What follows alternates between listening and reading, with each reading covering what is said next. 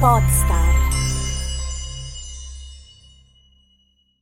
Podcast non è per tutti, e lo dico con tutta la serenità di questo mondo.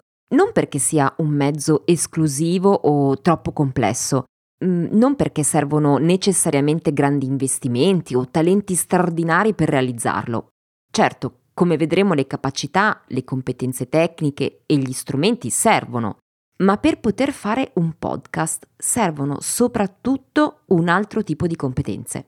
Ne parliamo tra poco.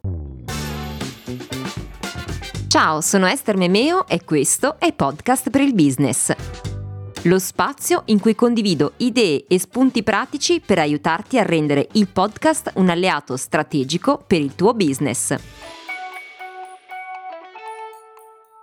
So di aver iniziato la puntata con una provocazione dicendo che fare podcast non è per tutti. Ma non ne faccio una questione di talenti o di risorse economiche. Io credo che il podcast sia un mezzo piuttosto democratico e che sia anche forse più accessibile di tanti altri canali. Si possono creare contenuti interessanti e coinvolgenti anche con una limitata conoscenza tecnica o con investimenti minimi.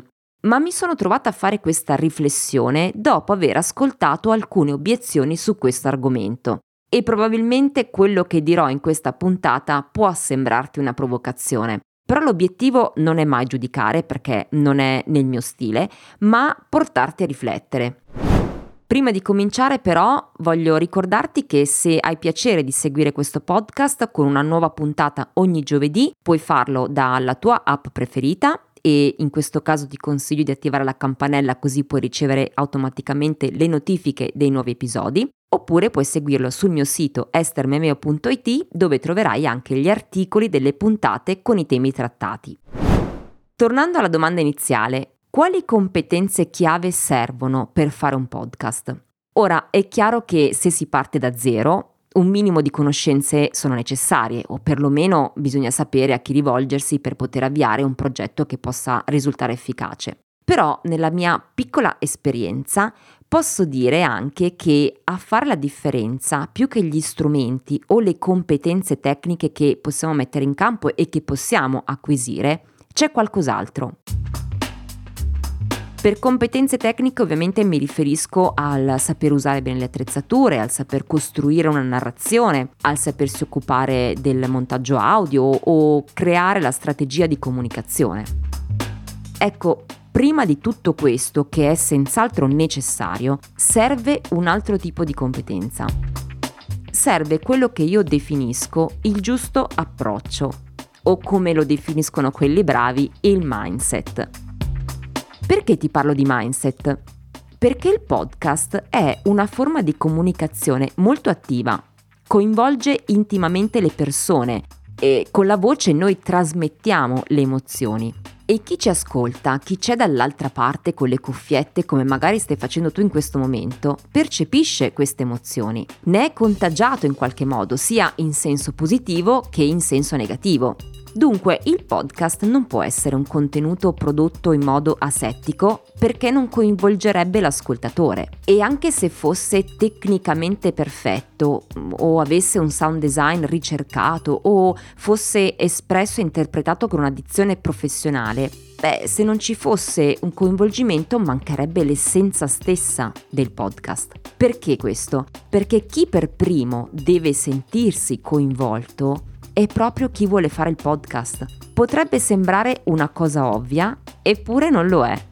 E questo vale sia per il libero professionista che vuole mettersi in gioco in prima persona, ma vale anche per l'azienda che delega la produzione di un podcast. E allora, quali sono le competenze chiave che ci fanno avere il mindset giusto per fare un podcast?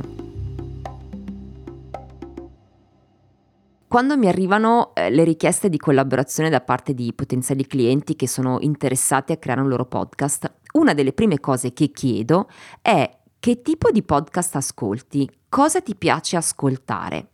Sono sempre molto felice di apprendere i gusti e le proposte che mi sottopongono. mi aiuta a inquadrare il loro genere, il loro stile di comunicazione, sapere quello che trovano più o meno coinvolgente, e magari scopro anche qualcosa di nuovo da ascoltare che magari prima non conoscevo. Ma succede anche che chi mi contatta per fare un podcast a queste stesse domande mi risponda che no, non sono ascoltatore di podcast, o no, non ne hanno mai ascoltato uno.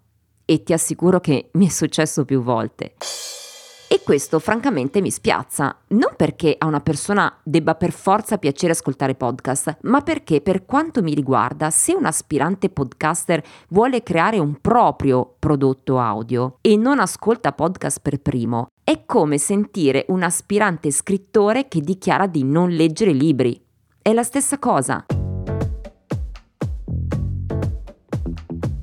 È difficile fare un podcast e coinvolgere gli ascoltatori se per primi non lo siamo noi. È difficile iniziare un progetto con chi ignora l'ascolto. È difficile perché manca proprio il coinvolgimento, significa che non ci si crede abbastanza per poterlo usare per primi. Ne abbiamo parlato anche nella scorsa puntata quando ho intervistato Elena Bizzotto, autrice di 4 podcast, in cui lei, raccontando la sua esperienza, dice di aver deciso di diventare podcaster e quindi di investire nel proprio personal branding attraverso il podcast proprio perché era diventata un'ascoltatrice seriale, si era innamorata del podcast e aveva capito che era lo strumento che voleva usare. Allora, diventare ascoltatore di podcast è, a mio avviso, la prima competenza che serve per diventare a nostra volta podcaster. Ed è una competenza necessaria per immergerci in quella dimensione, per scoprire cosa ci piace e cosa non ci piace, per conoscere cosa c'è sul mercato, per contaminarci con stili e format differenti. Come possiamo pensare di avere ascoltatori se non lo siamo noi per primi? Vi racconto un aneddoto. Quando ho iniziato ad interessarmi di podcasting ero già un'ascoltatrice seriale, mi piaceva ascoltare le storie, mi piaceva imparare cose nuove sul marketing, seguire le notizie di attualità e ricordo di aver passato un'intera vacanza studio ad ascoltare podcast di ogni genere. Tra questi c'era io, Viola, che saluto e che spero di avere ospite qui con me. Ecco, in quel momento ho iniziato ad appassionarmi, a capire quanto fosse potente il dialogo a tu per tu.